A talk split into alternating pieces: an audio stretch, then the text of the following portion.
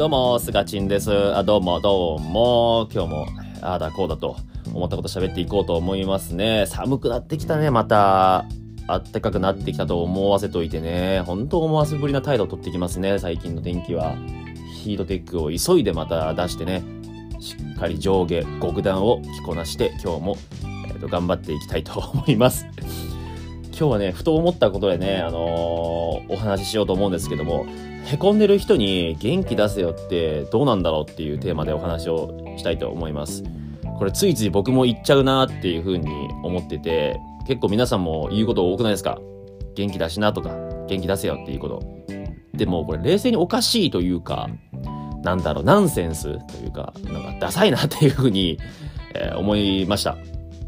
だってさ、元気出せよって言われてさ、うん、わかった元気出すってならないもんね、落ち込んでる人は。それで元気出るんだったら苦労しないからっていう話じゃないですか。ねえ。風邪ひいてる人に早く風邪治せよ。腕折れてる人に早く骨折治せよ。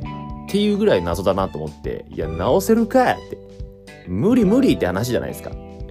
まあ今の骨折とか風邪っていうのは、まあ外からの外部の傷かもしれないですけども、外部から入ってくるね。まあ、へこんでる落ち込んでるに関しても中の内側の傷なもんだから、そんな簡単に元気出せよっていう言霊一発で元気出ないんですよ。でむしろ元気出せよって謎の命令じゃないですか。その命令に従えるほど、あの、簡単に動けませんよっていう話であって、そんなことができるのはおそらくもう呪術廻戦の犬巻さんぐらいなんですよね。犬巻さんですよ。おかかとか、鮭とか言ってる人ね。もう決め台詞は、動くなっていう人ね。もう大好きなんですよね。見てない方がいたらすみませんね、これ。呪術廻戦の犬巻さんね。この人はもう呪言使いでね、その、言霊、言葉で相手を動かすっていうか、言葉で相手を倒す人なんでね。もうそれの、犬巻さんぐらいじゃないと、あの、元気出させる、出させることはできないんじゃないかと思いますよね。動くな。言いたいですね、これ。なかなか使う場面ないですからね、僕もね。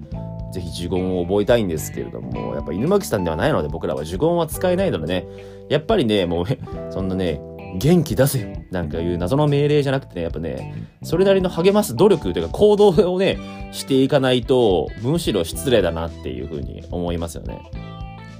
だってもう元気出せよってもう一番楽だもんね。もう一番簡単に自分優しいアピールできる技だと思うんですよ。まあまあ元気出せよ。うわ、俺落ち込んでる人に対しても励ましてるわ。優しい。みんな見てる。俺優しい人にも励ましてるぜ。元気出せよって俺言ってますぜ。っていうね。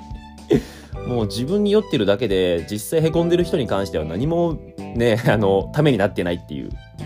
なので、もうむしろ恥ずかしいなっていうふうに思うんで、もう今後は元気出せよって安易に言わずにね、えー違う行動で示していきたいなっていうふうにあの思いました。